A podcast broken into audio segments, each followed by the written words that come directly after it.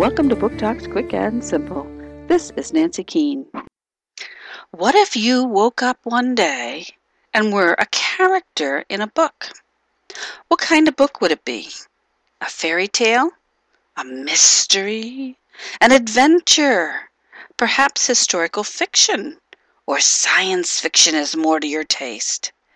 Join the heroine as she dashes through nursery rhymes, mysteries, and other adventures on her quest to find the perfect story. A book by Mordicai Gerstein, Roaring Brook Press, 2009.